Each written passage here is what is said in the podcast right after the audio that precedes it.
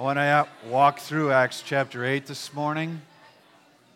At first glance, this isn't one of the banner chapters, so to speak, like Acts 2, where you have the outpouring, or Acts 6 and 7, where you have Stephen's persecution, or even Acts 9 with Saul's conversion. But um, this is the transition chapter where they end up leaving Jerusalem. And so there are some things that I want to bring out in regard to that and just walk through that together. So, at the end of Acts chapter 7, Stephen had been put to death. The cloaks were laid at Saul's feet. And then it says Saul approved of their killing him on the day a great persecution broke out against the church. They were scattered throughout all Judea and Samaria. Saul began to destroy the church, going house to house, dragging off both men and women and putting them in prison. So these guys have been going through some conflicts with the Jewish establishment, the political hierarchy, um, for a, a season. And then suddenly, when Stephen is put to death, it's like things are unleashed. And so people are fearing for their lives. They're running to different regions of the country just to escape. Now, what I want you to note is that thankfully, most of us have rarely been in situations where we feared for ourselves, and even of a less frequency is the fearing for your life. Every now and then, somebody will tell a story that way of being in that position. But can you imagine just the, the intensity of emotion that way and just running, leaving all that's familiar and just going? Not real sure where you're going to land, just know that you need to move. So, all that said, um, there are several things that take place that I want you to note. The next verse in 4, it says, Those who had been scattered preached the word wherever they went. What had ever transpired in their lives in regard to a commitment to Christ and the salvation experience and all that they'd been a part of was so strong within their core being that it didn't matter what the circumstances were, it didn't matter how dramatic things were and how disastrous the immediate appeared, this was still a part of their thinking and their joy. Okay? So that it's still dominating their lives, even though they're, they're running and, and don't know how long they're going to live. I just, I, often our, our, our first response when things go wrong is, God, why? I had a flat tire this week. Lord, are you.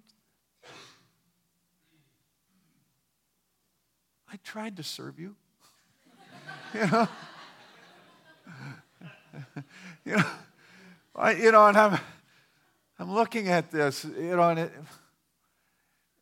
in, in light of eternity, it's not that big a deal. I, I've had a week to process this.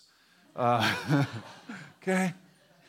But it, can you imagine if we were to take the events of life this way and begin to look at it and say, what is God working through this?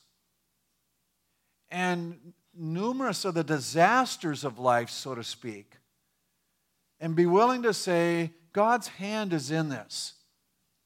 This is very similar to the Joseph thing where his brothers sold him into slavery, and he's saying God intended this for good the saving of many people. And so, you know, to this point, the church had been in Jerusalem. Awesome things have been taking place. Thousands of people had come to the Lord, but now it's going outward, and it's not intentional on their part. They're just trying to survive. So, how many things in our lives where we're trying to survive or trying to get by or just trying to, to get on with life, how many of those things are really God moments or God ordained, God used so that the gospel might go forward? Or our lives might be changed to be more like Him? Or, you know, whatever His intent, are we willing to take those things and look at them and say, this, is, this has a silver lining, so to speak. There's something within this that can be used for the glory of God. It is not to just fall into depression and say, oh, when is this going to right itself? In a sense, true faith and this awareness of what God has done is, is going to pull us into other things. Furthermore, I, I put it out to you that what they had in Christ was more than just an intellectual assent. Because oftentimes when crisis has come, that's, that stuff just breaks down. You know, I, I thought this was working, but obviously it doesn't, so I, I guess I'm, you know, I was wrong. Instead, they're going on and they're continuing to present the gospel because they know that even this is not overwhelming what's transpired in their lives. Okay, so here's one of the stories. You know, they, they pull out different things that happen. Philip went down to the city of Samaria and proclaimed the Messiah there. Crowds heard the signs he performed. Impure spirits came out of many. Paralyzed and lame people were healed.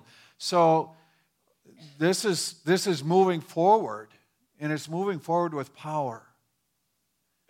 And here's a, a second generation Christian.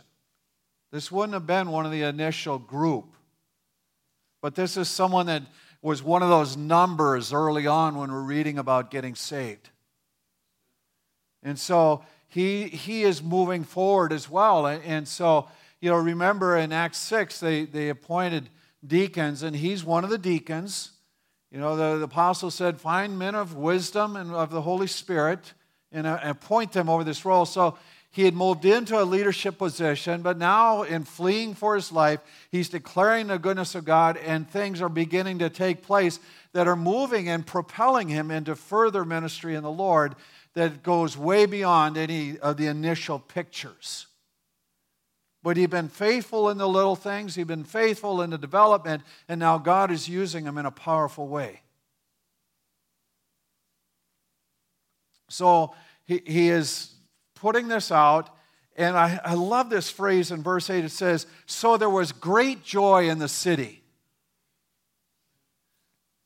These people fleeing for their lives, transformed by the Lord, step into the environment that they're in, and suddenly it's transformed in joy.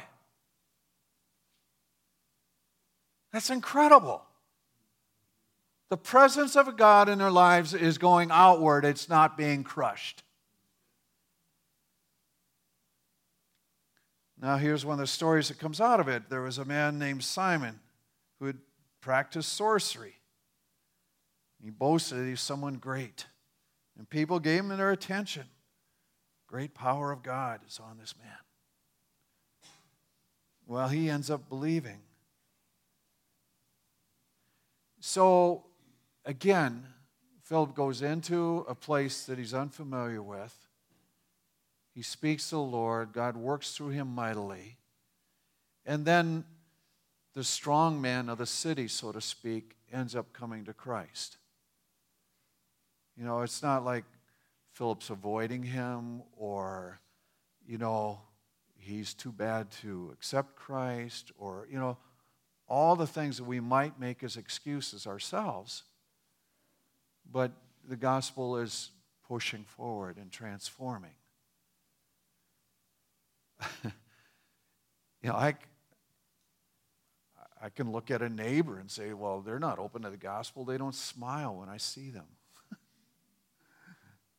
they're not into sorcery or anything. You know, you know we get so picky about, or, or small minded, so to speak.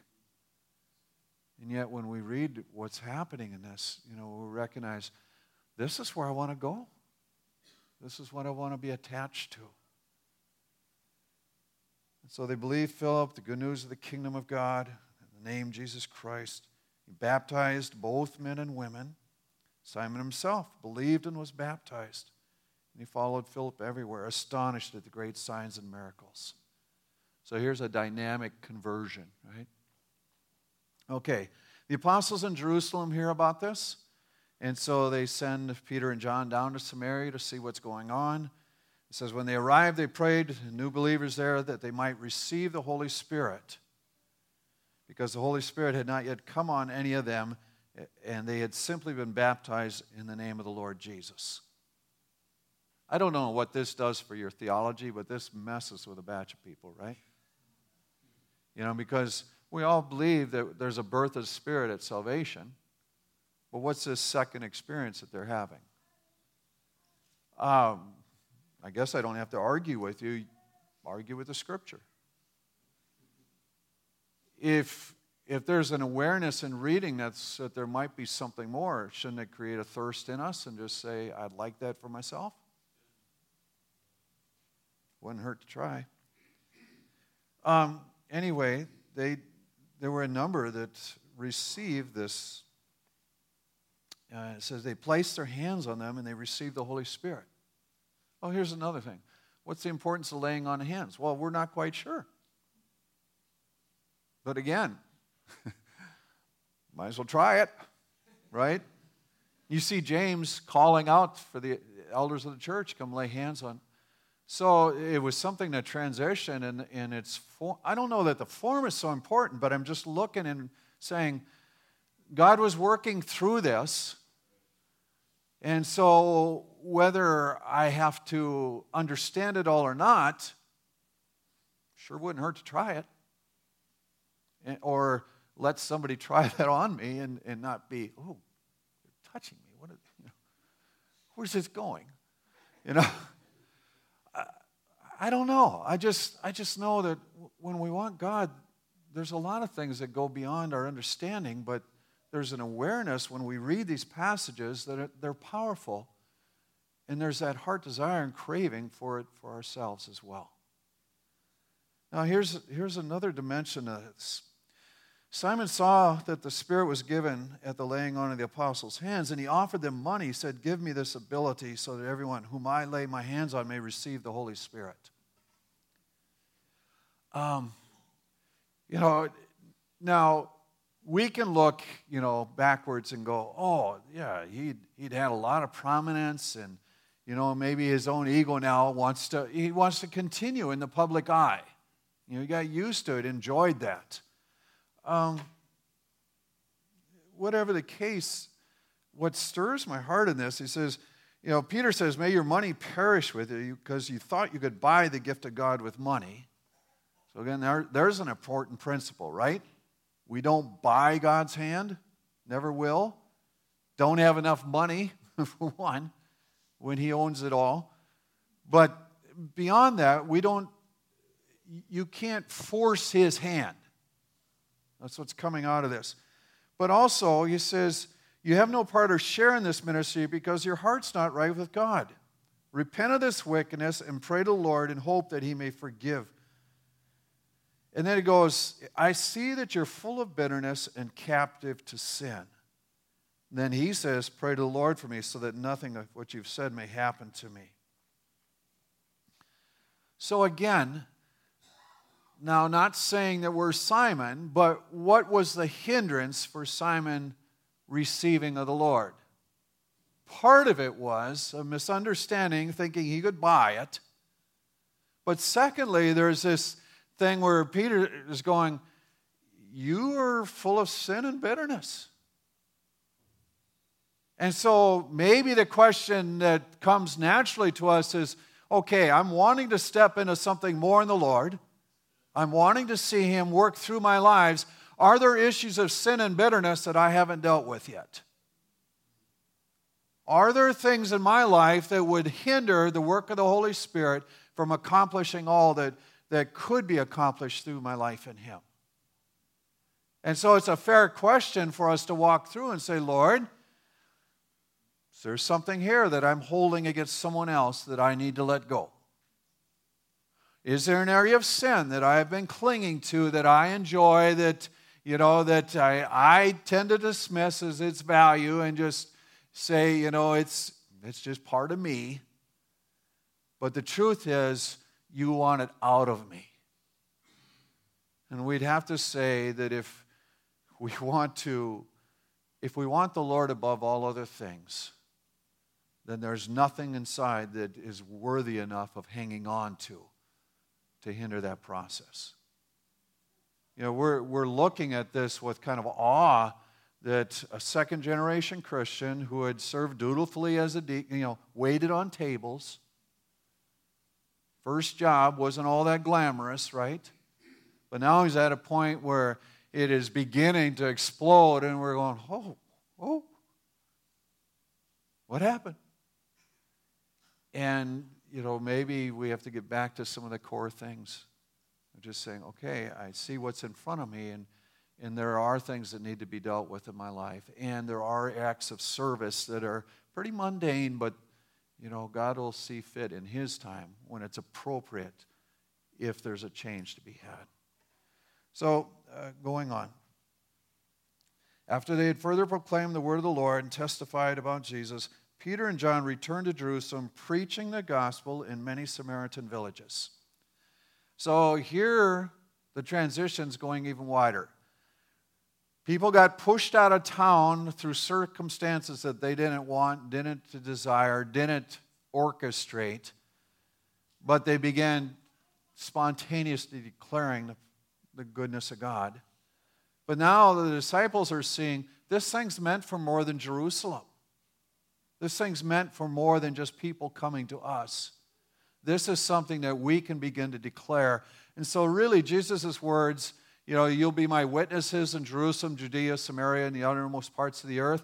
This is beginning to take place, and these guys are beginning to be proactive, so to speak. They're not just fleeing for their lives, but they're beginning to declare in other villages this is a message that all need to hear. So, this expansion is beginning to take place. Then it goes back to Philip. Okay? So, Philip's really the first one out of town that gets noted, but now it's about to ramp up even more. An angel of the Lord said to Philip, Oh, God, he saw an angel. Another one on the list, you know, of things you'd like to see. At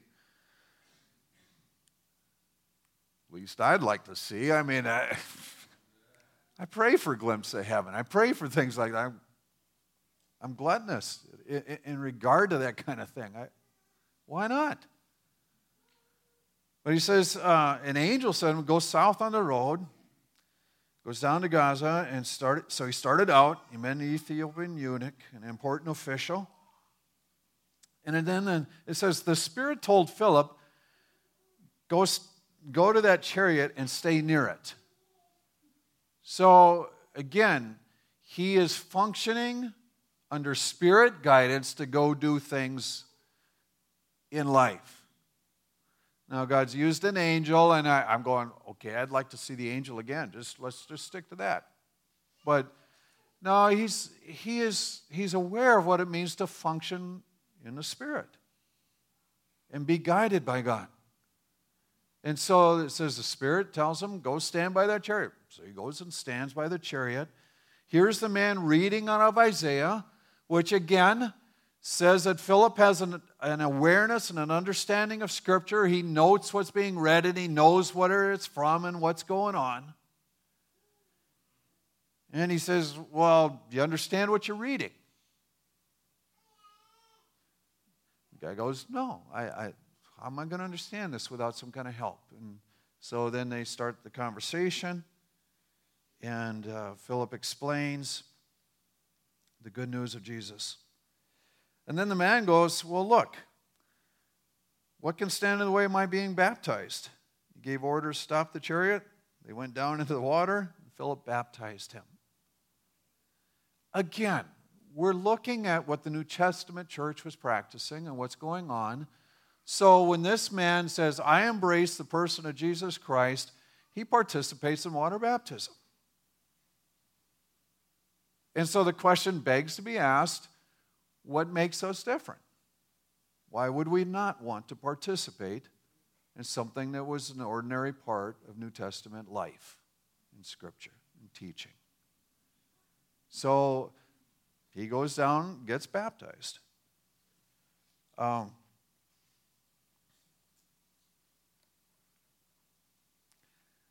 there's lots of discussion about was he dunked? Was he poured upon? You know, who cares?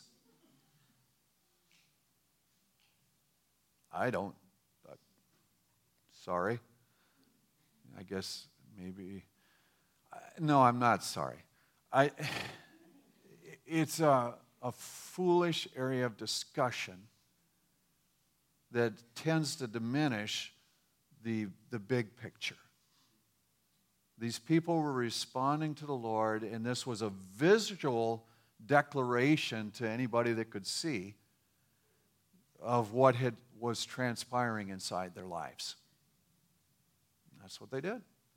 Part and practice of that day. Um, again, we have it.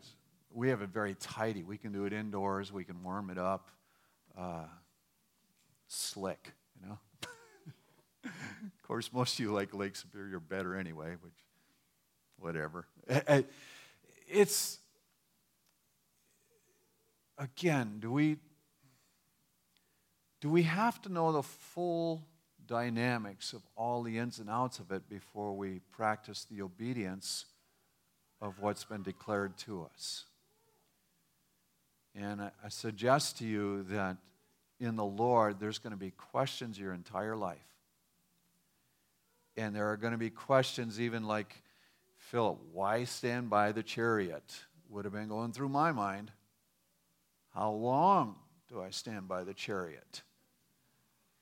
Is this really an open door to talk? You know, I can miss golden opportunities like that where it's set out right in front of us. But what I also want to suggest, even in this, is that God does set golden opportunities right there for us to just give verbal declaration of His praises, if we'll take them. Okay, a few more verses. Um, so when they came up out of the water, the Spirit of the Lord suddenly took Philip away, and the eunuch did not see him again, but went on his way rejoicing. Philip, however, appeared at Azotus and traveled about, preaching the gospel in all the towns until he reached Caesarea. Um, from from uh, Gaza to Azotus roughly 35 miles. And, uh, you know, it, it, all depends on the commentary you read. If, if the man doesn't believe in miracles, it's real easy to say, well, it's just the phrasing that appears that Philip went from one place to the next and nobody knows how he got there. If, if you do believe in miracles, it's written in such a way that it's easy to believe that uh, he actually was translated from one place to the next. Um, do I know about that? Well, as old as I look, I wasn't there. Seriously. No. Uh, my tendency is to say, yeah, it looks like a miracle to me. Um, but the beauty of this is, is that God took Philip from one place, put him in another. He began to preach the gospel and continued in that preaching of the gospel. So here's a life that's been transformed, being used mightily of God, who went through the uh, persecution and didn't let it overwhelm him, but rather was used it for the glory of the Lord. And a complication of life did not stop him from continuing on in the Lord or lose his joy, so to speak but rather joy was exported to many others as a result of his declaring the goodness of God. May that be the mark upon our lives as well. Whether we move because of an intentional, the gospel needs to be heard here, or because we're put into a place that we don't want to be and got there in a way that we didn't want to, to use, but because we're there, there's an opportunity for the joy of God to be known to others. So let us speak boldly and acknowledge the goodness of God in all things. Thank you, Lord, for your scripture. It speaks life to us, for these passages that are so amazing. Speak to our hearts now as to what your desires are. Amen. This passage opened up so many things as far as Christian experience and opportunity in the Lord. And so I just put it out to you if you have yet to accept Christ, you recognize that He's stirring something in your heart today, then you need to take care of that, okay? uh, find someone that you trust, ask them to pray with you, and just walk you through that experience if you would. If there's that hunger for Holy Spirit experience and, and pouring out, whatever you want to call it, um, then there's opportunity for prayer that way as well. It might be that you're saying, Would somebody lay hands on me? And just that I might receive of the Lord. Uh, maybe you're saying, you know what, I need to take care of this thing of baptism. I, I, for whatever reason, just haven't gotten it done. Well, then let's take care of that.